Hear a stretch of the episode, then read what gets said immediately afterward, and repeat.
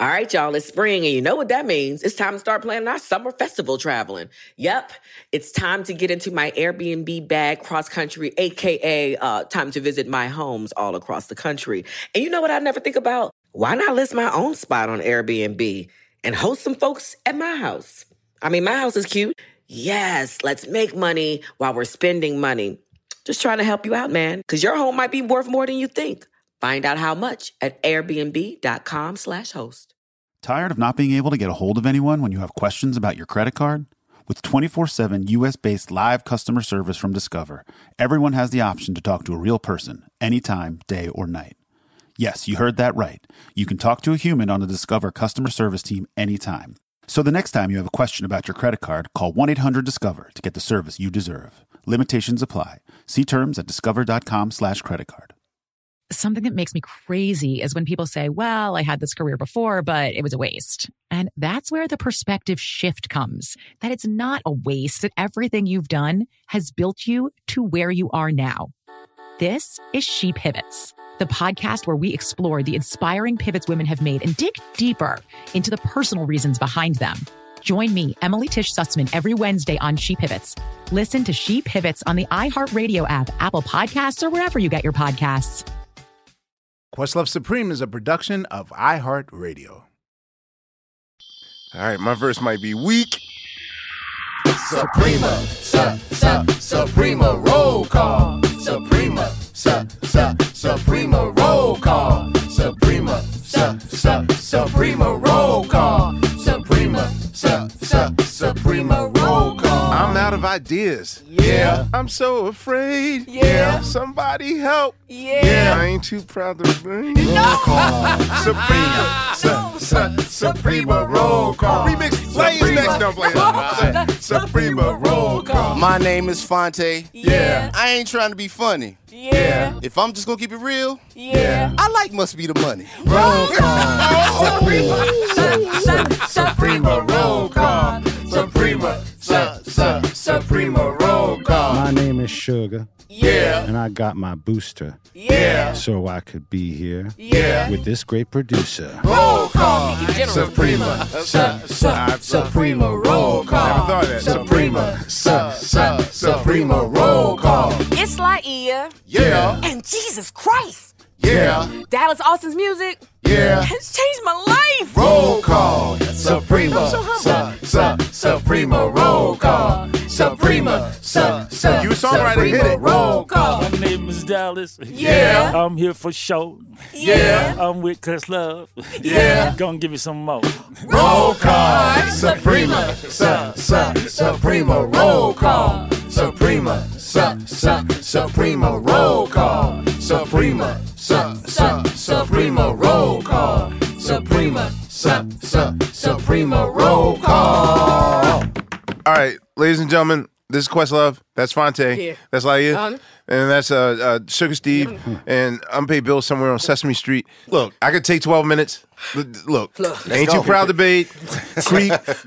Just one of them days. Before you walk out my life. Hat to the back. Yeah. Hit him up style. Aisha. Ooh. I, I like the way you. Yo, I Sammy got like a. Yeah, yeah, he's Super weird now, right? yeah, dog. I, I was not ready for that because he still has a baby face. Troops, I will always love you. The fucking um, Oh, I love. Motown Philly Yeah. must be Please the money. go, must be the money. I- Brian. yo, That the must be the money. playground, The DeAndre. playground. Where'd you get that little squeaky thing? Never mind. I'm gonna ask you all your production. Just know that this show is more about the creative process. Yeah. Please don't go away from me. Listen. Oh, Fucking, I'll be Yeah. there. my baby's got a secret. Oh. Yo, I need some justice. Baby's got- I need some justice for silly hoe. I think Yeah. that got ah, that Yeah. got grafted. I'm sorry. The boys' mind, they don't care about us. It's down around with all that shit. I have so many questions about Too Bad, man. Yeah. Fuck, I- man, yo, I was yeah. two seconds year old. I could have sworn. I remember when I brought Tasty, and I was like, "Oh damn, okay, Pharrell and Chad, y'all, y'all, y'all hooking up. Y'all get more mature with your joint." I didn't know he did trick me, Yeah. That's Dog. one of my favorite joints. dude. Joint hard. I'm pretty. What about I can go on? What about your friends? Ladies and gentlemen, this doesn't happen often. It's going to be a super producer episode one of the greatest producers. Just how did he get here? We don't know. Did he do that song too? This is literally know. no. I'm sorry. I'm I've, I've. I've normally do all these long accolades, take 12 minutes, but you know that's for the seven hour Jimmy Jam episode. Yeah. You lucky. Oh, Yeah.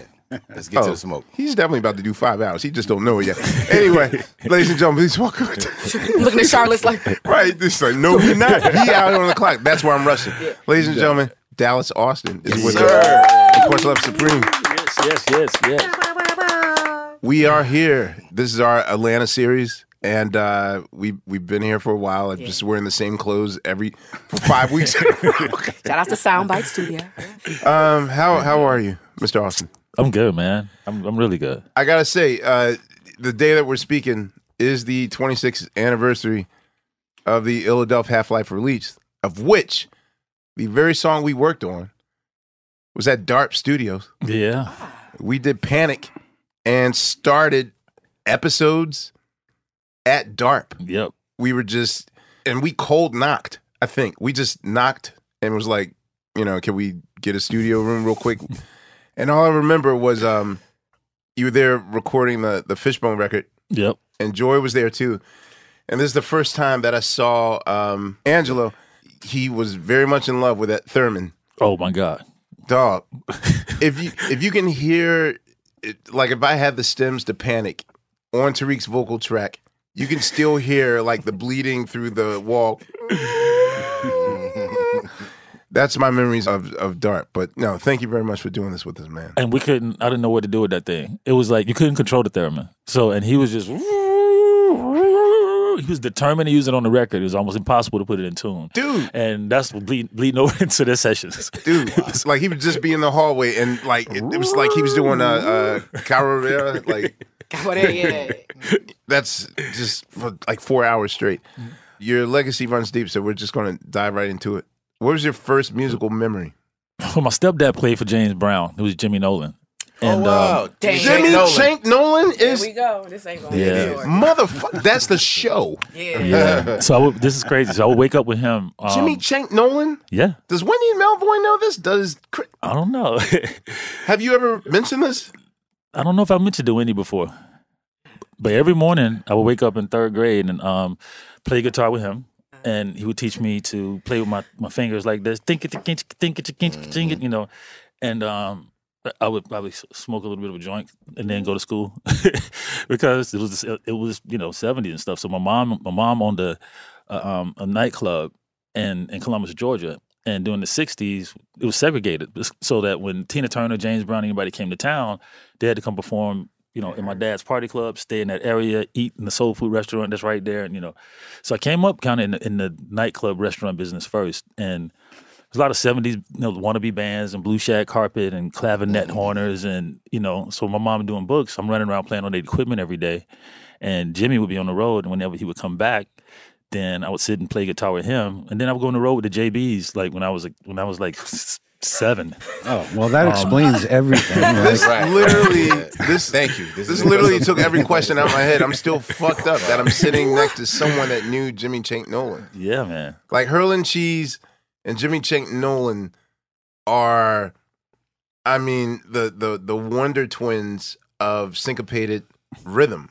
They're just, you and, know, and I don't know why their I- I- timing I, was- I, don't know why my mom. You know, I, I was just so so into music. You know, I was so crazy about music. But uh, yeah, I went on the road with the JBs one summer, and I rode the bus with them the whole time. And me, Sweet Charles, uh, Sinclair, Maceo. You knew these people. I would be yeah, I would be under They the organ him. while while Sweet him. Charles was rehearsing, right? While they're practicing, I would be under the organ playing with cars or like you know playing on little pianos and stuff.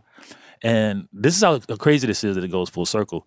So Catherine Brewton had a, a thing at BMI when she Right. first got to BMI. She said we're going to honor James Brown, and we want you, Pharrell, Chad, Rodney Jerkins, all y'all going to be the JBs. Wow. Not knowing your connection. Pharrell got on drums and started playing. Pharrell was uh, doing drum. uh, what it is is what it is. Yo, What it he is is called me the night is. before and said, "Yo, I'm about to do Mind Power with James Brown. Yes, yes. This is that night." This is that night. ah, So we all in rehearsal, and um, for one, everybody was like, "That's going to be impossible to get them together." So we all in rehearsal doing it. What it is is what it is. I'm playing the same chinky notes. I was playing in third grade, right? You know, I'm like, this is getting surreal. This is giving me a trip. You know? Yeah, yeah. And so by the time we hit the stage with James, and I didn't, you know, I was little, so I didn't know how much he remembered me or not, or followed my history of music or not. But as soon as he saw me on the stage, he goes, "That's Jimmy Nolan's boy right there." And then he started talking about how he knew me since I was little. He used to see me under the organ and all this kind of stuff. And but it was a trip going on the road with them because I remember this this one time where, you know, they were all lined up. The band was the JBs, and then um, and James was in the dressing room getting ready to come out, and they out there just talking, doing their thing, you know, smoking cigarettes, talking trash, whatever. And this dude comes out, and he walks out, and he slaps the hell out of all of them. Pow, pow, pow. And I was so terrified, I didn't know what to do. I was just like, "What just happened?" You know what I'm saying? All of a sudden, they were just like, he walked right through, and went straight to the stage, and then they went to the stage and started playing. And so afterwards, you know, as a kid, you're still just like in your own version of shock, like what what just happened? Right? Um, so, and Jimmy said to me, he said, "Man, you know, he he he does that to get our attention. It's almost Is like that the face? I'm sorry. When you say slap oh, in the, on the face, face. Yeah, yeah. It was. What? You know, if you feel like you know, Shit. get your attention off the bat. If you feel like you're playing too much or you're not serious about what's about to happen, you don't know what he'll do. He'll leave you. If somebody messed up, he'll leave the whole band. You can, Like, right? he wasn't playing, so he, wait, you can smack know, motherfuckers? yeah. Well, back, no more. back then you could Yeah, because right. nobody nobody had the internet back then. But yeah, it was um it, it was part of what really started me started shaping me into playing. You know, so I started on guitar, Mm-hmm. and then the guitar started hurting my fingers, so I started playing keyboards. And then from that point, I was just And you're all self-taught, like no formal lessons and none of that. self taught by Casio. Started with the Casio calculator, and then asked my mom to get me a big one every Christmas, and then uh, worked my way up to a Roland JX 3P. Ah. Oh, you went to big boys. well, it took I me a stopped while. at the SK1. See, I was at the SK one, Let's go ahead. but I couldn't play in the local bands, and if I didn't have a keyboard for real. A real keyboard, right? Yeah, so my, my brother financed it. It was twelve hundred dollars. He financed it for five years. Wow. He paid ten thousand dollars for that. yeah, he would sneak me in concerts. Like because my mom's restaurant in Columbus was down the street from the auditorium. Then I went to every concert. So I seen the Mothership Land. That was one of my first concerts. Yeah, tell me like- about the concerts you saw when you were a kid. That's one of the first ones because I said, "Mom, you know George Clinton, they're coming to town, and Parliament Funkadelic, and the roof is going to open up, and the spaceship's going to come in." And she said, "Well, honey, I don't think that's going to happen." I, I- I said, "You didn't see the commercials? Look at the commercial on TV. The, the spaceship's coming in. I got to see this." So she's like, "All right, but I'm just don't want you to be disappointed." you know? Right. So I go to the concert. My brother would always take me to the concerts. He would sneak me in with a snare drum that was mine from school, like saying it was for Zapp's drummer, and you know, Smart. yeah, my brother was always. Everybody was. In, we were all in music. So so like when I got to the concert and I'm watching the show, and all of a sudden they start doing the swing down, sweet chariot stuff, and I'm like, here it comes, here it comes, it's gonna open up. And I didn't realize as a kid how it was happening, but I know the spaceship came down on the stage, mm-hmm. you know, and I was just like blown away from it, and all the costumes, and watching Bootsy, and watching like the whole. You know, I was able So to see. you actually got to see uh, Glenn Goins call down the mothership. You heard I've seen the whole thing, bro. Like the, the the same one you can watch on the old seventies film if Yeah, you see yeah, it. And when George comes out with the whole cane and the, Uh-huh, and the hat, and, you know, Yeah. and thing about my mom's restaurant was that I was able to meet all these people before I ever ever worked with them or knew them. So they would come to the restaurant afterwards? They would or go before and eat because it's a soul food restaurant, and then that was the closest restaurant to the venues. the venue to the auditorium. There's only one place. So every time these Roger, Zapp, Lionel Richie, Commodores, Earth, Wind and Fire, all these people I seen them when I was little in my mom's restaurant. Did you ever? Is there ever a circle back to some of these Oh, folks yeah. now? And they're like, you like remember All of me? I was a little boy. So Especially George. okay, Um, you know, George has been since the times you were there. George was around then. Yeah. That's when he was really starting to hang around us. You at- worked on Doc. Hollywood, right? I think. Yep, I did Hollywood. Um, but him, Lionel Richie, all of them. I, about I got a chance, Natalie Cole. they must be so proud of you. Like, damn. Yeah, that, it was. A, it's a full circle trip. You know. What was your What was your times on that. favorite uh, Parliament album? Parliament people in that. I was in the Cosmic Slops album first, like with Maggot Brain, and, makes- and, yeah. you know, just because my brothers and them was just play it over and over and over How again. how much older were your brothers than you? Like five years. You know, so like, Are you the middle or you the baby? I'm the baby. Wait, you're the Um, baby? Yeah. I I thought my- that my- the who's the hype man for uh, uh, another bad creation? GA. That's my, yeah, yeah. That's my nephew. G.A. That's right. I thought that was your brother. about. Okay, I'm sorry. I thought that was your brother. That's your nephew. That's okay. But actually, my cousin, my aunt's son. That was like an urban legend when we was younger. Like, you know this? Okay. Right. Yeah. Yeah, all, all of us was down in Columbus, man. And then um, my, my brother who brought the keyboard, Ended up breaking my. I was playing "Get It Up" one day from the time over and over and over and over again because that's how I learned how to play. Right. And my brother came in one day, said, Mom said, clean up the room. And I wasn't listening. So he picked the keyboard up, threw it, broke it. I tripped out, flipped, went, tried to, my mom's restaurant was connected to the, the house we stayed in at that, at that time. Uh-oh. So it was like soul food restaurant in downtown Columbus. So everything was going down. Like everything was going down. And it was just bad. It was just, just dark. And so, um, He broke your keyboard, the one he paid for. yeah. And I, I tried to kill. Him. I tried to kill him. Oh. no, this is. but I was so little. You know, when you're little, you don't know better. So you know, I ran downstairs. My mom restaurant, get a knife, run upstairs, and crying. My mom, was, what was going on? And because that keyboard was the only thing that got me into bands with people that was like bigger. You know, like mm-hmm. Kevin Bradshaw and them, who ended up being like Basic Black. They had mm-hmm. Oh, bands. You know, so I wanted to play in the band and, and be like Dr. Fink for real or Jimmy Jam for real. And now you just ruined my dream. So And how old are you now? Are you talking about? twelve. Okay. Speaking of which, uh, we found this out recently that Prince initially wrote "Get It Up" for Yeah. Brick. For Brick? They didn't like it. Oh my Morris just God. laid it on us on his episode. Oh that my god! I was a, I was a straight up fanatic. I was a Prince time fanatic. I was such a fanatic. That, that's how I t- learned to play everything. Because I would go home every day and learn get it up solo. I would go home every day and learn cool. Go home every day and All just be like keyword- girl and Right. all that, and all this, all the all this stuff. And I was so little that you know you just sat there and did it over and over and over and over and over again. And by the time I got to be twelve, you know I was really good. By the time we broke my keyboard, that's what made me move to Atlanta. Because Ah. I told my mom, I was like, yo, because it's a Greyhound bus station around the street. Mm-hmm. So after he broke my keyboard, I went to that bus station. I'm like, I'm going to Atlanta. But you're 12, so Yeah. I don't understand how that. Well, she didn't either at first. Okay. you ran away with uh, you. You announced that you're running away from home. We all do Oh, yeah. that, but not And to the bus but- but I station. Could they stop you? I went to the bus station. I'm waiting on the bus. Like I'm, I'm, I'm- and it's late at night. So my mom was like, "Yo, what are you doing?" I'm like, I'm, he broke my keyboard. I can't be a big producer. I got to get to Atlanta. And she was like, "What?" And what Like, you getting to in Atlanta for? Because at the time, Because my Atlanta's auntie, different. but yeah. my auntie lived up here, and it was still not there, and I knew something else could happen here. okay. Okay. You know, like you still had Brick, and you still had Cameo, and you still had SOS Band, and like mm-hmm. you know Atlanta rhythm sections, and all this stuff was going on back But then. in your mind, like at least if I'm 12, you know what I knew of Atlanta pre, like when Bobby Brown came down, then I was like, okay, something's about to happen. But before then, Right. the only person I knew that like bragged about Atlanta back then was Peabo Bryson. Peabo Bryson and But- Cameo. Right, but I didn't know even like not even reading the labels. Like uh, you know, I'm just saying that. Why? Again, you're 12, so I'm glad you kind of went next door instead of like you New know, York. 2,000 miles away. Why was New York or Hollywood not on your radar? Because I'd been to Atlanta, um, we would come up on the weekends, and, and they had the biggest music store, like Rhythm City or something it was called. And like, so you look at the yellow pages, and it was like that was the closest dream I could see for real. You know, it was like if I get up there, I can go to the music shops, I can do this, I can do that. But I just knew that Columbus wasn't the place for it. And so my mom came the next day. She came and said, "Look, okay, it's late at night. I know you're stubborn. I know you're mad.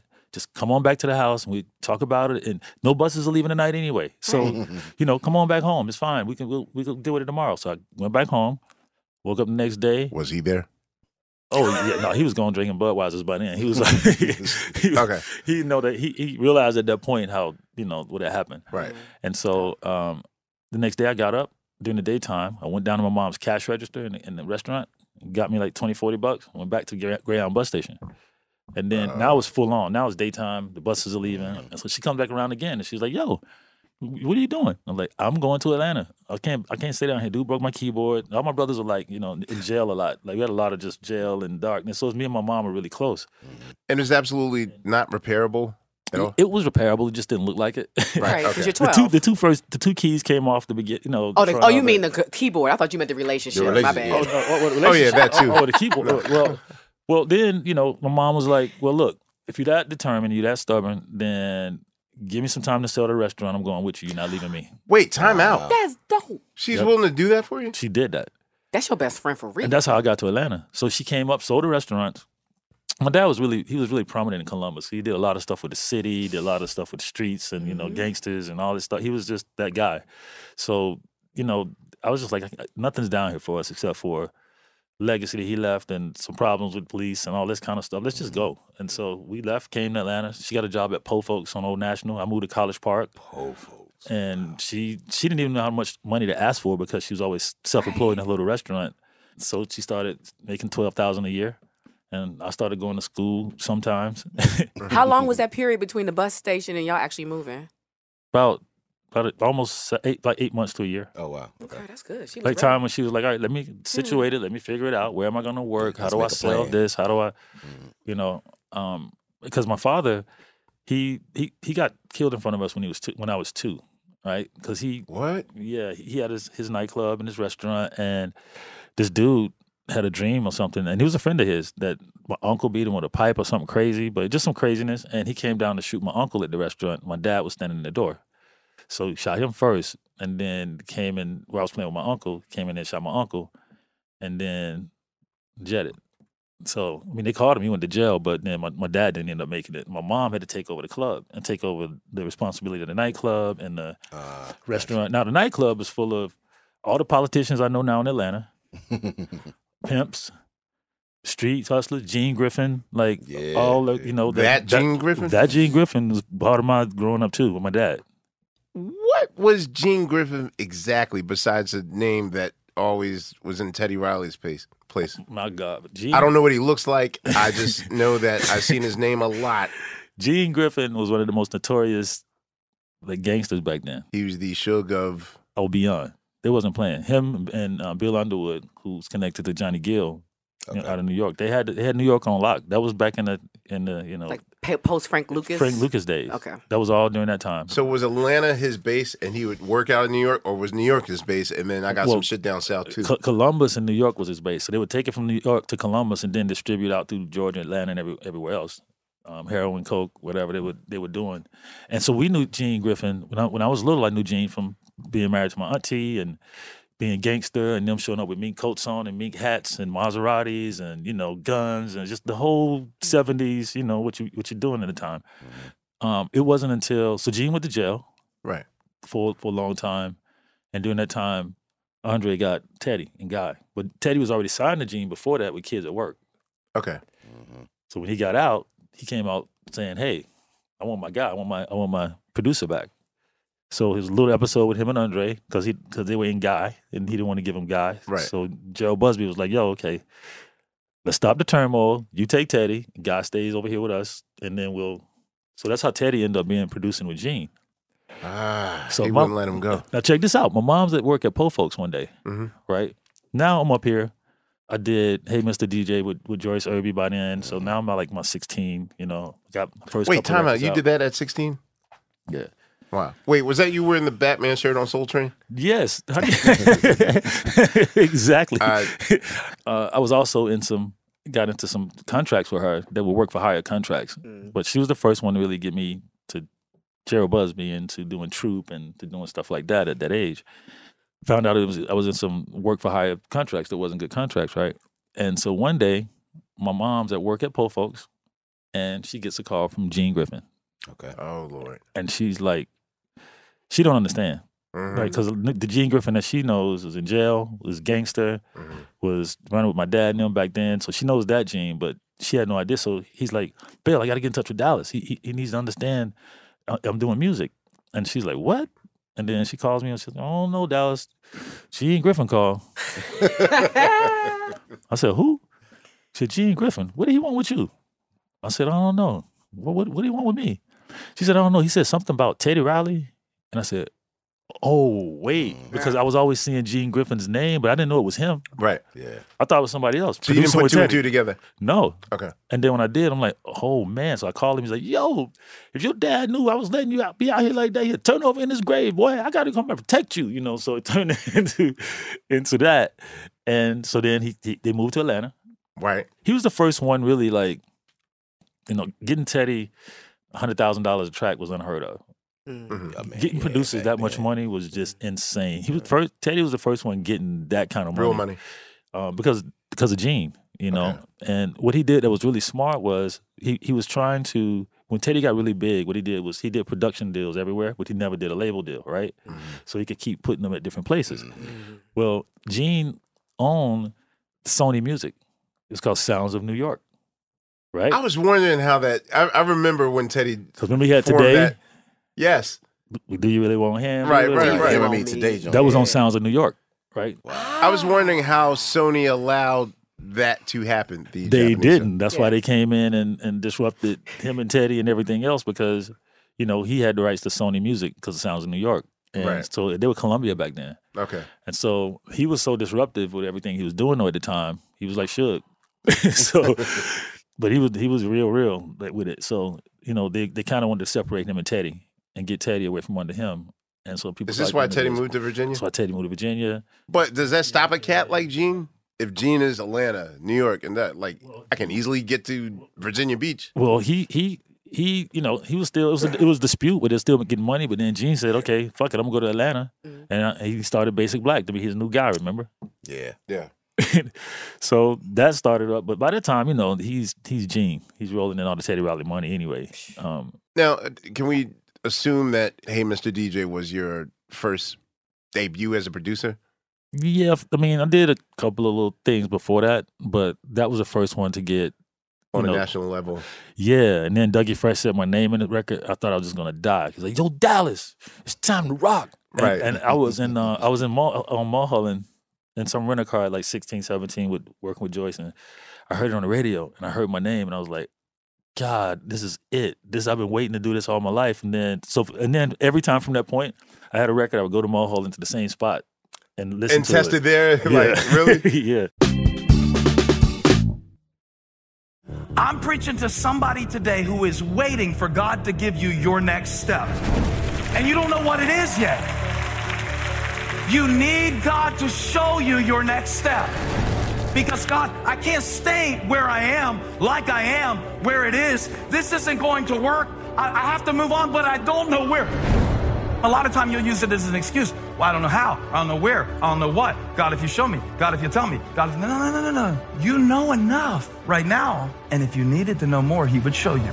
Hey, this is Stephen Furtick. I want to invite you to listen to my podcast, Elevation with Stephen Furtick. I am here to help you for the battles that you face in life, for the times when you feel discouraged, for the times that you need guidance from God. I want to give you the truth of what He says about you to help you rise to your full potential. Listen to Elevation with Stephen Furtick every Sunday and Friday on the iHeartRadio app, Apple Podcasts, or wherever you get your podcasts.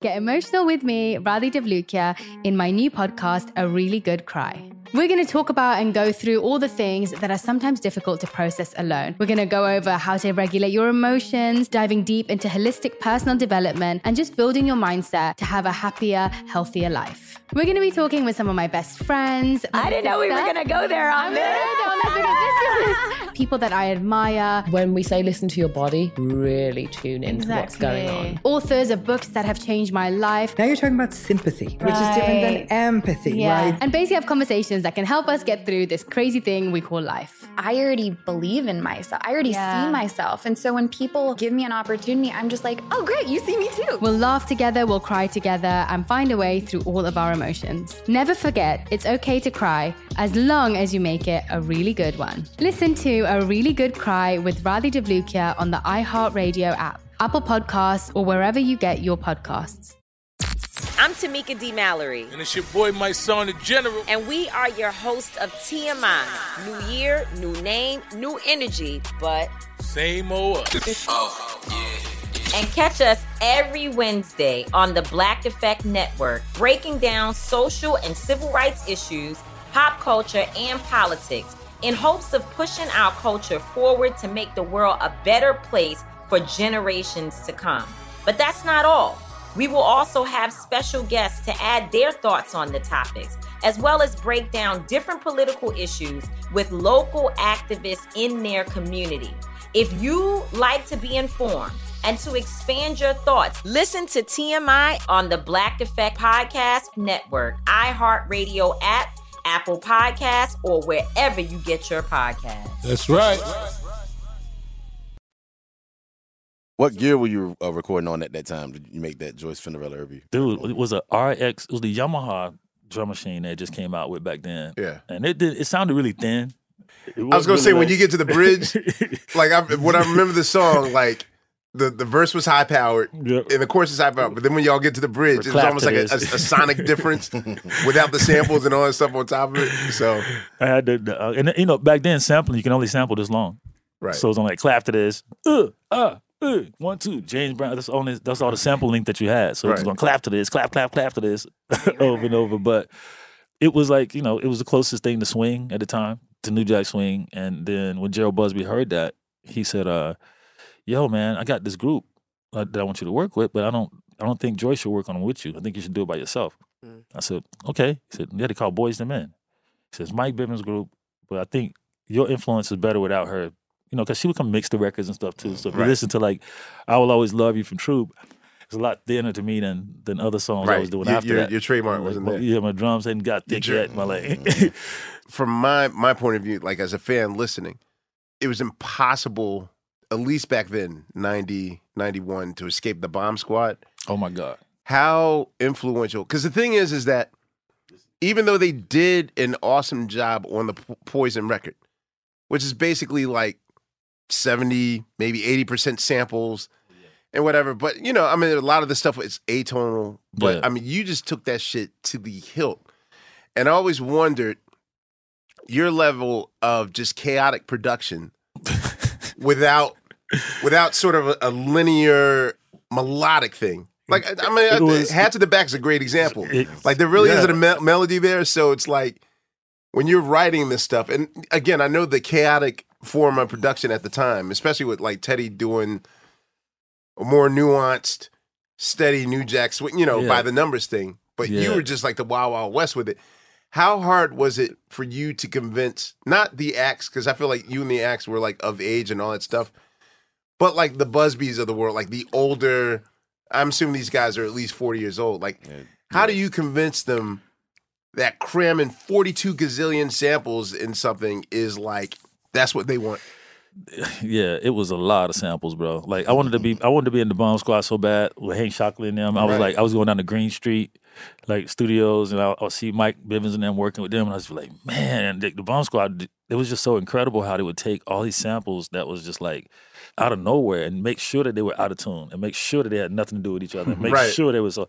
So I would take that same formula, right? Now I would do that, but then I would write a regular song on top of it. Like so, if think if I just took all that away and then write a song like "Hat to the Back" or write a "What About Your Friends" as a song, because I always knew that like production is a vehicle, but you got to have a song, and you got to cram that song into three minutes. And you got to usually have two hours to tell it in a movie. You got like two minutes now, but three minutes back then to tell a story in a song.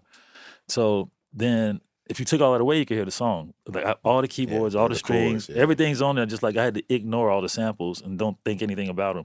So how hard is that if you have a singer that doesn't have something to and the Something thing is like grab I'm onto, hearing the yeah. final like we're hearing the final mix. Yeah. But I'm certain with like Ain't Too Proud to Bait, like it was just like not completely mixed and There's so much noise in that song. Like Right. radio wouldn't play it because it had so much noise in it at first. It was There a like hit. there was like It was, no but when you think about it, it way. a There was lot of- like when they when they first took it to radio, they were just like no. They was like, what is this? No, it's too much noise. It's like it's just too much noise. And then she said she was saying two inches all yard, rock hard Oh, like a yeah. sagging. Oh, yeah. That was so the they was like, no, Yeah. just no. And so then Lamont Bowles came back. Um, who used to work at La Face, and he Mm-hmm. was just like, you know what? They got to see the girls first. Trying to tangle them in through this, it's too. There's too much noise. It's too. They don't get it. It's too. They like gotta see the Oh, whole so they try to white label it first and see what's up. And Oh then- yeah, they went to radio first like usual, but then radio was like, nah, uh, uh too much noise. then the video, yeah. And then when they shot the video, and you saw, yo, Mike check one two one two. When you was saw the video, everybody was like, oh, we get it now, and Right. and that's what really set the girls off. Um, and then but like sample clearances hadn't came in yet. It's, it's kind of like the, Right. like the blockchain. it was like sample clearances was like something that we all did. We all got a hold to it for fun. Now we could do whatever we want. Nobody ever done that before. Nobody's ever taken somebody's song and, and then recorded it and sung something different on top of it. Right. Like they was doing remakes, but not mm-hmm. that. That's when y'all was pissing off all the old heads. Everybody and nobody knew how to clear it. But Nobody. your shit was so chaotic that it would take like one of us, our generation, to know like, oh, that snare came from there. And that's But like, dude, okay, but look at it like this though. So if you got Fly Robin Fly, right? Right. Then you got the Average White Band, and then you got Kool and the Gang, That's right? song. and then you got Parliament, right? It's And then you got expensive. now the thing. Okay, it's thirty people in each, in each group, right? Right. So when they started to break down the sample clearances and said, okay, we figured this out, we got to go back and get these people paid. oh no. Oh goodness. Yeah, I saw those It credits. ain't, it ain't but hundred percent of the Oh song. my god! Yeah. Like zero point one percent to the horn player, zero point one to this. Like because you didn't realize that each one of those samples has so many people connected to it, mm-hmm. and I, I would have I would have like 25, 25, 30 samples going across the board, and we just like mute out different ones at different times and whatever. But like it was, so it became crazy. And, and if you notice, by the time we got to the uh, the second record with Creep, it was just like just one Just Straight. like- Right, right, right. Rick, Rick. but even Creep at that time was still it didn't sound like nothing else. Okay, I'm so glad you mentioned this because I heard the craziest story of my life where, and I'm talking about this the Shinehead situation. So I guess the story of Creep is, uh, Hey Young World. So I guess Slick Rick never cleared the Guess Who's Back Shinehead sample on Hey Young World. Guess who's back? Right. So then you guys use that. And so Shinehead's people try to go after you guys for it. Yep. And you're like, no, we cleared Hey Young World. Through Slick Rick. Yeah, like we cleared it. Here's the clearance. And they're like, yeah, but Rick never cleared it with us. so can you explain that situation? Like how Yeah, how's that work? like did you wind up clearing Shinehead sample For Rick. for for Def Jam? They had to go back and sort because again at that time nobody was it, it was all new and you know so they had to go back and pay him too. You know they slick. Rick- I mean they had to go and situate him not being paid from not only that but from Hey Young World too. Yeah, but I'm saying like, did you guys have, have to pay him too. Pay like is is Shinehead a first generational sample on Creep or did you tell them at Def Jam like, yo, clear this shit the right way so that way our it- shit's straight? Yeah, because when we cleared it through them and they cleared the, they cleared it, then that's when he popped up and was like, "Hold on, but that's my you know." Right. I thought it was Slick Rick. I didn't even. I, I thought it was. I Exactly, didn't pay attention to it. I thought it was Dougie Fresh or Slick Rick or somebody saying "Guess who's back," but I thought it belonged to the song. And when they did come back and clear it, then they had to go back and take care of him for not only that, but for for Hey Young Hey Young World. World or what Hey Young World was going to generate coming up. You know, because he's never gotten taken care of for it because people didn't know how to clear samples back then. I thought they forced you to pay for both as here's Shinehead, this is for Creep. And then since they didn't do it, here's Hey Young World. Oh yeah, like, no, Def Jam had to go take care of him. Okay. I guess if anyone makes any reference to any parts of the song that Aaron Fuchs owns on anything. So in the case of, of Otis, because Kanye and Jay said Jay is chilling, Ye is Mhm. chilling. Top What billing. more? Oh right. yeah, yeah. So Aaron Fuchs was like, "Hello, uh, Nat Robinson. They're sampling our song." Yep. And you know, Nat and Milk D were like, "No, that's that's like a sh- like rappers don't sue It's sue a each other." right? Like it's, No, no, but yeah, rappers just don't sue. Like you know, if Premier scratches your shit, you think it's an honor. Like, oh, he said. But litigious people, and I'm talking very official because Mm-hmm. even when I talk about AF, he tries to get litigious with me. But you know, that was that was just a messy situation. So yeah, I, I always wanted to know that Shinehead situation with Creep. Man, it- what's crazy is you know when sampling came around like that, George Clinton obviously had you know the whole West Coast sound, Right. period. But nobody knew how to clear it, and he had signed over so many different contracts to different people. Right. Back then, you know, he was just selling stuff and that, on the road partying and not keeping up with anything, and nobody ever knew this was going to happen. Nobody ever mm-hmm. knew that sampling would come around the corner and and you know change people's lives like that. And so he had to get Cochran and them to try to help undo a lot of his stuff. Right. Cochran. Yeah, because George Clinton samples between him and James Brown, they have to be the most. Right. I would think. Yeah. He just just got his contractual financial thing straight. You know, I got, I have, I have a lot of the, I have the Funkadelic Masters to Cosmic Slop to Knee Deep. Um, so you're friends with the Armand? to, well, George gave them to me. Oh, okay. That well, part. yeah, he would. Wow, that's amazing. George gave them to me, um, and I had them baked. You know, I Right. got the masters baked, but you can hear like when you go and you listen to each one of them, it's Mhm. just like you get chills because that moment is captured on that tape. You can Yeah. hear 'em- You can hear them like something about music. really? Yeah, and all of them had to be in the room together at the same time when they were doing it. Oh, sorry about that. Oh, That's your. That's your. your Call me maybe. Let me tell you something. I love that record so much, right? Yes. that those are the best pop songs ever written, right? So I'm riding my That's car. your ringer. Call me maybe is your. That's somebody else's That's- ringer. No, that's my ringtone. That's just a full everybody call. That's Oh what, yeah, that's okay. it. That's it. Totally. Right. I tweeted it when I heard that. I used to love the song so much. I just Uh-huh. tweeted it one day. I just I love this song, right? And the manager tweeted me back like, "Are you serious?" right? I'm like, "Yeah." So "You want to work with her?" I'm like, "Yeah." So I did three or four songs on the album. Wow, just So That was crazy. this, like- Made her whole life. So Nick Sansano, who engineered the uh, Public Mm-hmm. Enemy records, he told me, he said, "You'll never believe this, but we never automated once." And I was like, "What? What is the mixing process like?" And he's like, "You know, Keith, Practice that joint. Keith and Eric were such sticklers. Well, mainly to save money." Kind of in a way that when when uh, I forgot uh, Ray Parker Jr. told us that Barry White never overdubbed because he didn't want to pay for overtime. So like everyone played it once. Yep. But Nick Sansano showed me the 911 basehead tracking sheets, and literally like they're like Eric Sadler's like you know 81 bars cut off da da da. So they would do everything ahead of time before tracking. Mm. Is that how you? Track your things, or like, is it just you drop it and then you mix it at the end, like everyone would- else does? I would drop it and mix it at the end, but like Okay. I would have um like you know back at that time the engineers like Dave Way or like you know you, you'll find uh, Timmy Regisford was was Okay. crazy mixing back then, but That was your main guy for TLC, or I would use Dave Way a lot back then because Teddy was using Dave Way. okay, Um, and then Alvin Speights, of course. But it was they would have a, a fit at first. They'd be like, "Okay, give me a second to figure this out. Yeah, because I would have so many tracks and then so many samples, and how do you put the samples and embedded back in the track so that the chords stand out, and so that the so the roughs would sound a lot different than when they were mixed because unless I set with them, you know, we kind of make the roughs and then you know you give them a sketch for the mixer. Mm-hmm. But if you just sent it to a mix engineer, he'd just like, "No, this is crazy. Were What you is this?" working? Well, was Leslie? Was he mixing any of stuff? Not time? yet. He hadn't Okay. came in yet. Um, Leslie, Leslie Brathwaite. Leslie Brathwaite. Okay. Oh. Um, but Leslie went to, you know, he's at Full Sail, so he came in as an intern first. And then from that point, he just started going at it. Like, you know, he, I just knew that he was going to get there, you know. So him coming in and then being my engineer, my recording engineer, and then I was working on Madonna Secret when he did the rough mix to it. She was like, I like that mix better. Wow. And that's what kind of kicked off his his like mixing. Uh, yeah.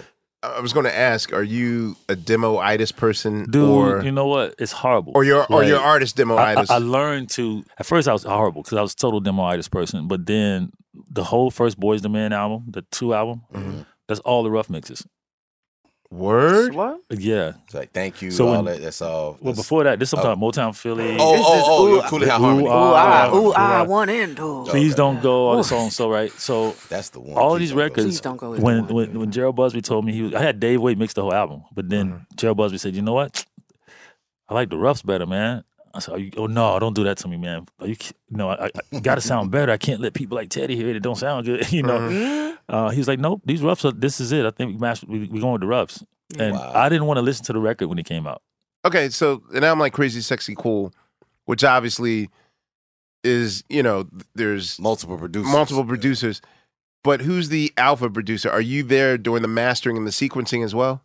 when it got too crazy, sexy, cool, by that time, like when I was doing the uh, one a TLC tip record, and you just capture, you know, records are you capturing a moment that just happened to you. You recorded, you recorded an event that just happened to you. That's why they call it a record. Right. So we would just whatever we were doing, you know, we acted it out. We were just at the studio twenty four seven recording it, right? So the album came out to be more cohesive as like, okay, you can tell that that's kind of what happened. Somebody had to, the same person kind of did it all. By the time we got to Crazy Sexy Cool, and the girl sold all those records, uh-huh. and all the madness had happened, then LA and them, you know, when they come in and say, okay, Now now, they got let us let us go situate, let us bring in, let us do this, let us. Right.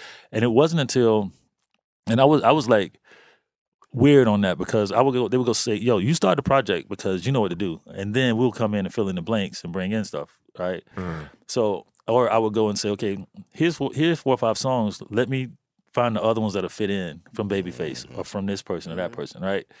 By the time we got to Crazy Sexy Cool, it was like LA was trying to make, I think, sure that they didn't fail in that sense. So it was like song, song, song, song, song, song, right? But by the time, and, and then he wasn't going to put Creep out. He shot the video. We've heard. We heard he shot three videos. Shot three, shot three videos, yeah, and then um, he wasn't going to put it out. And so then he went to Clive and said that. And Clive was like, he, Clive called me and was like, nope, LA's wrong. He's like, and this is the first time I've ever heard this thing. He goes, and that Miles Davis horn sound you have in there is going to get you a Grammy. And I was like, what Miles Davis horn sound? And Creep? Yeah, I, I was see. Uh-huh. So I was the same way, but that's that's funny because that's how he interpreted. But what I was doing is I had creep up on my MPC sixty for a week, right? I would come in and sing the song, not save it, Yes. and just be like, "Oh man, I think it sounds too country." And that's but What? I- keep it on the down low.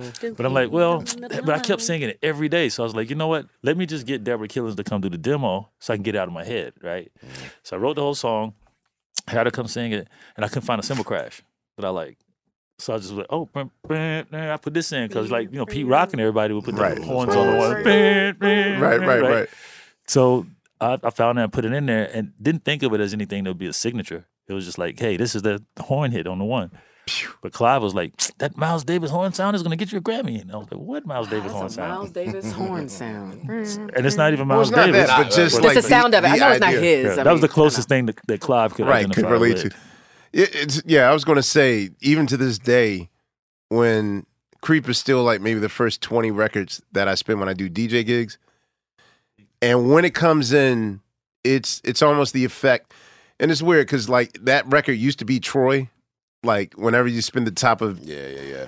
they reminisce over you, place goes ca- pandemonium, and then you know after 15, 20 years, then Yeah. silence. It ain't 'cause- gonna save you no more. yeah, the Yeah, generational change, but mm. Creep has never lost its luster. It gives you a chance to get on the floor. The first 15, 30 seconds, they give you a chance to get on the floor, and then you can really Put your get drink it. down. Yeah, yeah, yeah. but yeah, just yeah. th- when people hear it, it's almost like I hear the screams of when I was 14 years old in ninth grade. Like that's that's what that's the, the yells I hear. Wait, so at the time when I was, I, we were living in London when Crazy Sexy Cool came out. There was this white singer that did Texas. Sharleen Spiteri, right? Yo, I, I was like, is it me or is she pulling did the the Jermaine- song? All right, ah, give me give me another non Jermaine to me kind of Uh, like a person. Raphael Saadiq, you know, Okay, like when the song okay. comes out. Yeah, yeah. If you like white diamonds, you'll like, You like- this. yeah. Yeah. Was it me or when you when I heard that song, we we be in the tour bus, like it would come on MTV or whatever, and I was like, yo, this is the this is creep. That is creep. And they came, my, my, my publisher called me and said, yo, I so always it's wanted this to know. group, Texas, and Yes. they've done this song called Once in a Lifetime. Once in a Amir. lifetime. Yep. You ever I heard don't it? I've never heard know. this It's out, and so they, they they played the song for me, and they said you got two choices. They said, well, they actually bid it because they really really like you, and they wanted a song to sound like yours. So either you could sue them for that, or you could work with them.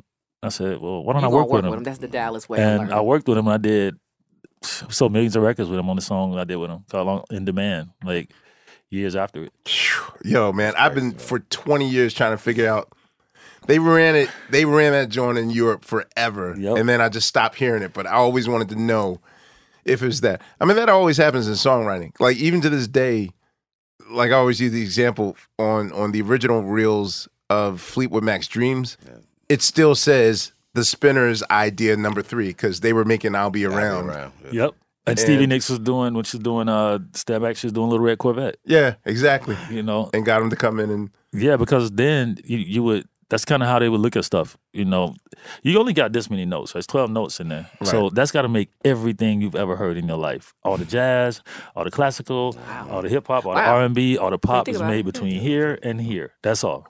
And that's what's so genius about music because Manipulation. and, and, and you're gonna run across it again. It's just impossible not to. And that's why every reggae song gonna sound pretty much alike. And that's why you know you had the thing with uh, with Pharrell and them talking about blurred lines. But it's like you're starting to run out of even you- you- you're starting to run out of combinations, Combinations, yeah. right? I'm preaching to somebody today who is waiting for God to give you your next step. And you don't know what it is yet. You need God to show you your next step. Because God, I can't stay where I am, like I am, where it is. This isn't going to work. I, I have to move on, but I don't know where. A lot of time you'll use it as an excuse. Well, I don't know how. I don't know where. I don't know what. God, if you show me. God, if you tell me. God, if no, no, no, no, no. You know enough right now. And if you needed to know more, He would show you. Hey, this is Steven Furtick.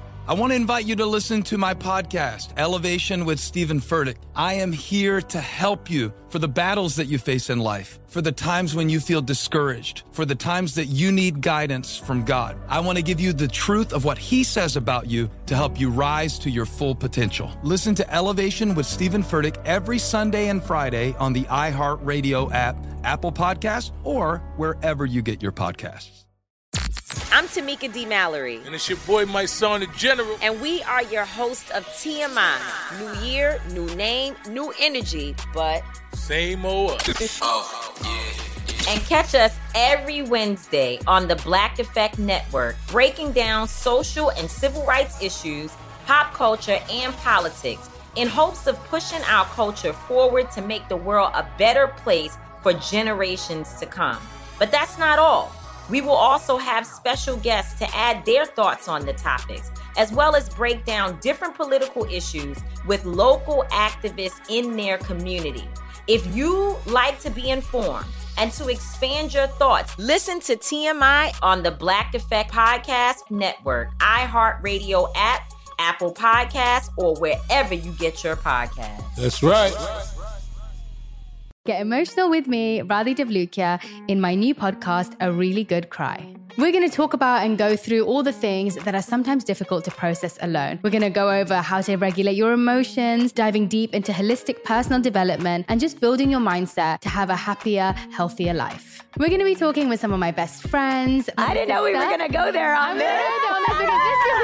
People that I admire. When we say listen to your body, really tune into exactly. what's going on. Authors of books that have changed my life. Now you're talking about sympathy, right. which is different than empathy, yeah. right? And basically have conversations that can help us get through this crazy thing we call life. I already believe in myself. I already yeah. see myself. And so when people give me an opportunity, I'm just like, oh, great, you see me too. We'll laugh together, we'll cry together, and find a way through all of our emotions. Never forget, it's okay to cry as long as you make it a really good one. Listen to A Really Good Cry with Radhi Devlukia on the iHeartRadio app, Apple Podcasts, or wherever you get your podcasts.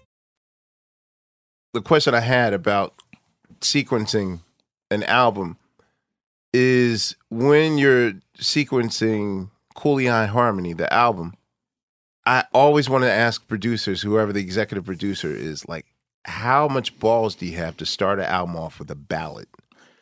That you know when, that, yeah, especially when you have Motown Philly in your pocket, and yes, yeah. I see Motown. I do see Motown Philly as a side to yeah, adrenaline banger thing, but y'all didn't once say like maybe we should start this record with man Motown Philly? Man, please don't go. That's no, that jam. Yeah, yeah and under pressure and like it was. Simping, we were kind of trying to. I would sequence records like this most of the time, where I would say, okay, well, just have the mood right. So y'all don't want to have a fast song, slow song, fast song, slow song. You want to have like here's your fast, here's your mids, and then slow it down towards the kind of towards the end of it. When he did Crazy Sexy Cool, obviously that was L.A. Right and I was I felt a little more disconnected from Crazy Sexy Cool than the first one, uh, um, just because it, it, felt to me patched up, not patched up, but it felt like a bunch of different. Even with the interludes, sort of. That was supposed to be the thing that tied it together, but the, who did those interludes?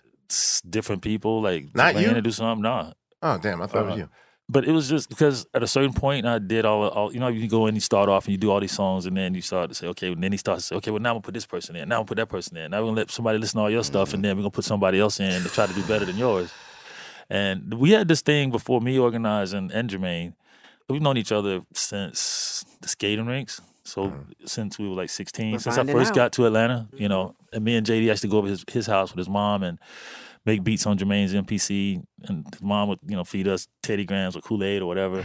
Um, and nice. Combo. So we would just be like, yeah, we, you know, that's just what we were doing. We were young and not just in high school and all this, and didn't really, you know, we dressing the kids at the mall and kind of just doing, you know, just having fun. So yeah. we really didn't know and think about how it was going to blow up.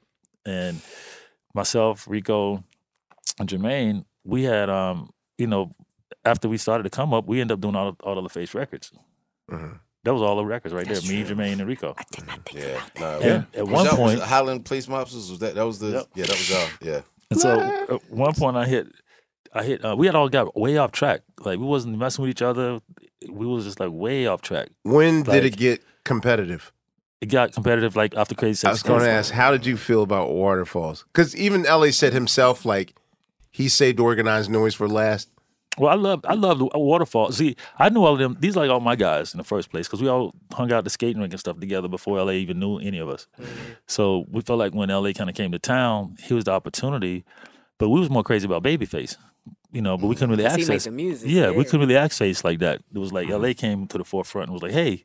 By the time we got to Crazy Sexy Cool, we realized I called him one day and I said, "Yo, man," and we had all this ABC crisscross beef and all that stuff when it was kids, Yeah, and yeah, nah, it just was, turned into a bunch of mess in the first place. But um, I called Jermaine in one day and said, "Yo, man, you know we need to have a meeting. Um, you and Rico come meet me at this restaurant and don't bring any security." What you mean? Don't bring no security? Set up. I was like, I can't find my don't need noise. we don't need security. We've been knowing each other since high school, but we've been way off. Yeah, it's been a long time Yeah, since then. everybody done made money and went on their own thing. Put Atlanta back on the so map. So I had a meeting with him, and I said, uh, I, said, I "Yo, had to. Sorry. you, you don't like this one. So I said to him, I said, yo, man, what's going on with us? Like, you ever notice that we all work on the face records, but we don't work on any of our own records together? Like, you never worked this before Jermaine did first night. I said, you never worked on Monica. I was about to ask I you never this. worked on Escape. You never worked on working. Uh, something. What's going on? So, so Jermaine goes, well, LA said, man, you don't really like my stuff. And I said, well, damn, LA told me you don't like my stuff. Cool, And then Rico Wade goes, well, LA told me that neither one of y'all like my stuff. So- He admitted that. so- he admitted that he wanted friction between the three of you, so that way you'd be competitive. Really competitive. And so he gave us the book for Christmas, The Art of War. None of us ever paid attention to it. Yeah. Or y'all would I said, this nigga gave us the Earlier. book. we don't pulled on us in the first place. And so we, from that point, we was like, okay, we got to stop because Atlanta's small. And, uh, and for us to be separated and we're the glue to the whole thing is like, that didn't make any sense because we don't function like that down here. You So know what is that saying? when the Monica relationship started? That's when the Monica relationship started the first night. Okay, okay. For those of us that aren't Atlanta adjacent, and I know that your connection to the ATL film, could you explain to us outsiders about skate culture in Atlanta and how important it is, or the epicenter? Oh man, it was the only other outlet. You know, so when I did, I did drumline first, right? And everybody Mm-hmm. kind of said, okay, it brought the marching bands to the forefront. And then I had ATL, it was called Jelly Beans. I had that movie at the same time. It was based out because the skate rink was called Jelly Beans. That me and T Boz and Organized Noise and Divine Stevens and all of us went to the skating rink every Sunday. So what the trip is is then after I did drumline, Fox was like, okay, he's got the skating rink movie, so we're gonna put out Roll Bounce because I took I, I Oh. so I take I had taken the other movie to Warner Brothers, and so then when they put out Roll Bounce, Warner called me and was like, "Yo, we can't make a skating rink movie. They just put that one out. That's not gonna make sense." Oh, ACL is old. So it was a yo yeah. So then so but I looked at it, I said, "Well, look, man, that's a period piece." I was like, "That's like watching The Wood." Like Yeah, this it the- is. I Yeah. said, "But we doing this now in Atlanta. Right now, today on Sundays they are skating. Does it still happen? And they're skating. Yeah, right now. Okay. It was like, we and Usher, me, Usher, Skates and are back still go. crazy Yeah. anyway. Me, Usher, That's why Usher's still so go. good. He got it from me and J- me and Jermaine. He didn't that. change LA in that way. He go to the skate Usher's ring out like there. Ty Babylonian Randy Gardner on his IG, yo. Like I was like, yo, I didn't know you were that good. Ty Babylonian, you better bring it back. That's all I know. That's the last skaters I know. But Or right Debbie, now, what's her name? If you go to Cascade on Sundays or you go to spot, oh, oh, Jermaine will call me and be like, "Yo, Sunday, what you doing? Let's go skating." Oh, I could see Jermaine skate Still with right his hand on somebody's back, like Oh yeah, we doing the getting joint. Yo, And we went to New Black York for the uh, for the uh, for Flippers, right? Because Right. Jimmy Iovine and them are opening um, the skate Flippers rinks at Flippers 30 again. Rock. Yeah. Yes, we went to New York for that. But yeah, the skate culture here has always been super strong. Still, and when I did ATL, the crazy part about it is I went and got the same guys that, that I was skating with because they still skating. Yeah. So all those dudes in the movie, they still at Cascade. They still skating. That's So the it was like- authentic Atlanta. that's it. Now, do you skateboard as well, or is there like is there a skate we culture were skating, as well? skateboarding when we was younger, but then once we started getting to the, because our skate culture here is so competitive.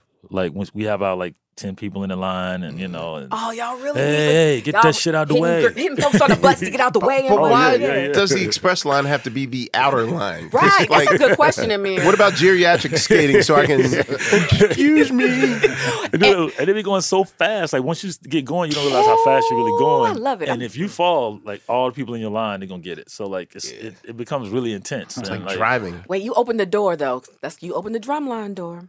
So you told one story about one movie. Can Yeah. you got to tell us a little something that we don't know about this movie and the fact that why did you choose that era of your life? Because what we know right now is you got a couple of movies, about three or five Right, seriously. of your life. So please. Well, it was it was when I first pitched Drumline. I was in a meeting with Fox, and they were asking me about musicals. Like, hey man, we need to trying to find a way to do cool musicals again. And then I, I said, well, you can't break out doing singing in the rain. That ain't gonna happen. You need an excuse like a, a marching band. And it was like a marching band. What's interesting about that? And in the meeting, I was like, "Oh, it's about this kid that can't read music, and he's in his marching band." And so I kind of pitched the whole my story to them in the meeting. And then a couple of days later, they called back and said, "We want to make this film." And I said, "All right, cool." So we started making it.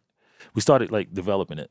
And by the time the script got to a point where it was done, it was written by this girl Shawn Schepps at first, but she just did Bring It On Two or something. Oh, wow. And so when they wrote it, I was like, "Oh, there's a lot of." I was like, "Oh no, this ain't it." Solange. This ain't it. Oh, that's right. And then they um and so Fox was like, "Oh, that's not it." Okay, well we're gonna put it in. You know, we're gonna sit it over here then and let it just sit. And I'm like, "No, we'll, we'll give it back to me." Yeah. They said, "No, no, no, we don't. We can't give it back to you. You know, because we bought it and we want to put it put it in a turnaround, which is like they got it, they own it. They don't want to make it, but they don't want nobody else to make it either." Because it does, if that happens, then it doesn't look right, right? So now the movie's sitting. You mean if it gets successful, then Not through them. Not, right. through them, like, like, yeah. sitting on an artist, right? I Yeah. So they have so many movies they put in turnaround where they just sit, and then later on they'll go back and go, "Oh, you know what? We got one of those somewhere." You know. Mhm. So it was sitting and it was sitting, and I was like, "I got to get my movie back." So I called Quincy Jones, and I said, "Yo, man, one one of the things Quincy showed me before was um, I was at his house one time, and he he goes, uh, Dallas, look at um look at this video." So I look at the video, and it's, it's Oprah, Danny Glover. And they look busted, like they just got off the bus at the West End Mall. They got on green. the West End Mall. I mean, it looked like rough. And they're in this like high school theater, and they're rehearsing lines for the color purple. And so, and you can see the, the the VHS tape at the bottom and stuff. So he's going on. He said, "So let me ask you a question." He said, "Who's holding the camera?" I said, "You are." Mm-hmm. He said, "Nope, Steven Spielberg." Wow. I said, "He's holding the camcorder." He said, "Yeah." He said, "Because." I needed a scene, a train scene. It was going to cost me more than thirteen million to make the movie, and they, they were saying that black movies don't go over seven million, so they wasn't going to give it to me. So I, I, when I got my friend Steven, and I said, "Okay, Steven, you direct this for me?" He said, "Yeah." He said, "Okay." So that turned everything around. I said, "Oh, that's why Steven. I never understood Steven Spielberg Yeah, directing Color Color Purple." Purple. Me neither. 'Cause he So he goes, that- "This, But- one, he said, this one I'm gonna tell you. You want to get that movie made? Find a friend of yours that's Jewish." Uh, well, we that's duh. That was his. That was his. So check out what I did. I called Jody Gerson, that EMI Publishing. Right. She's my publisher at the time. So I said, Jody, Quincy said, I need to find somebody Jewish. You're my you're my closest Jewish friend. How do I get this movie made? She goes, Okay, can I come on as a producer? I said, Yeah. She said, Cool, because I'm gonna bring in my other friend, Wendy Finerman. I said, Who's that? She said, Well, she just finished Forrest Gump and Castaway. Shit, double Sold. shit. The, Like look, sold. like, Yeah. sold. So I walked back in Fox years later. I was trying to talk them out of the movie. I want to get this movie back because I was going to take it somewhere else. Them said, but you know, um, she, uh, but Wendy Finerman is going to work on it with me. They said, what? They said, hold on, The you Wendy got Wendy Finerman to work on this this marching band movie? It's I'm- black. I'm like, yeah. Marching Man. She said, okay, well, I'm gonna tell you like this. Uh, can it take place in college? I said, it's bigger in college than, than in high school. She said, okay, we got to make this movie. I said, I was trying to talk y'all out of it. She said, no, no, we got to make this movie. I was like, oh, it's just hip hop kid, can't read music.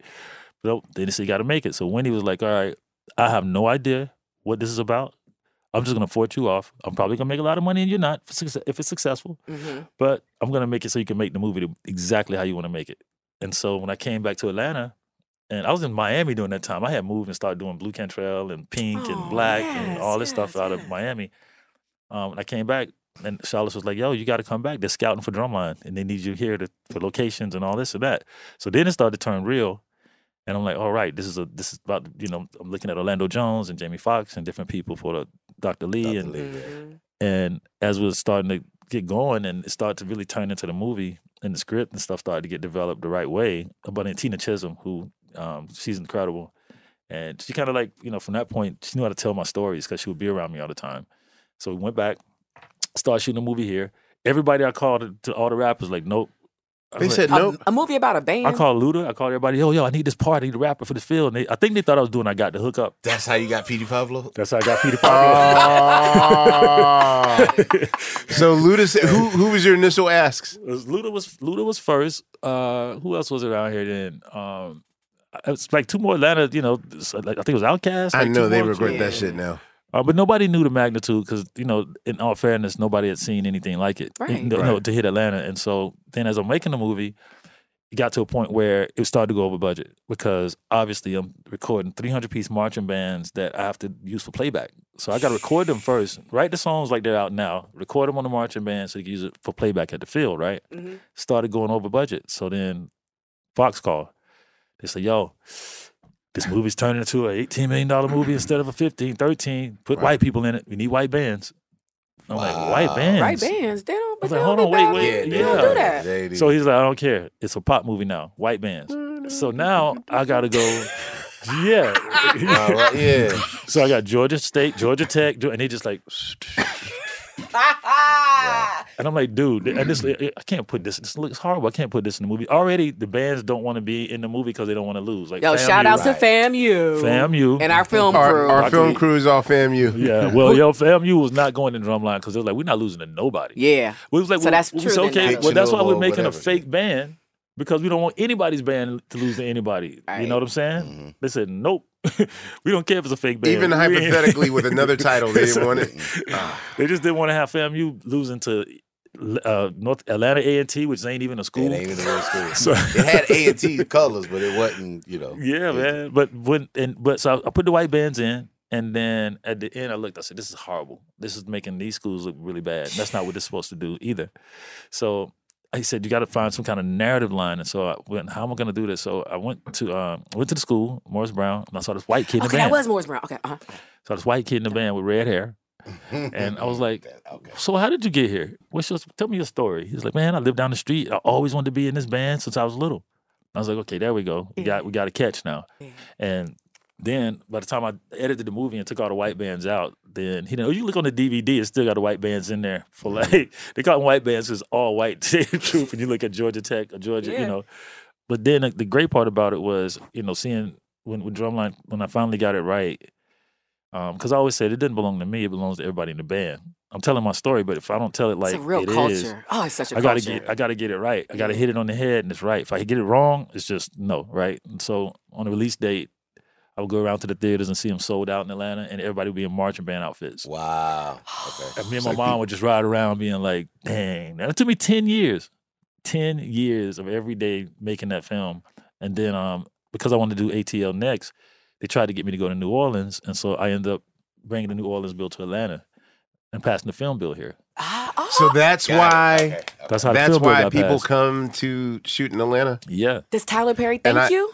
All of them. I had, it cost me like 200 grand passing that bill back then. I had to do lobbying. I'm just saying, I had So to you're the like- reason Oh, why the Georgia logo comes on damn near every. Everything. The Yeah. peach. Wow. You know, I was just trying to get ATL done back then, and so Governor Perdue, um, he he basically said, "Okay, well, I don't know what to do. You tell us what to do," and we kind of came up with the plan that's the Georgia Film Bill now, and did the ribbon cutting, spoke at the G8 summit, and all that stuff um, on behalf of Georgia, so we can have what we have now going on. Hey y'all, it's Lai here from Team Supreme. Okay, so right here is where we're going to end part one of the Questlove Supreme with Dallas Austin. You're going to want to stay tuned for part two, because this is when Dallas talks about working with Michael Jackson and Madonna, and he tells some really dope stories about the group Illegal and producing Must Be the Money for Deion Sanders. Remember that?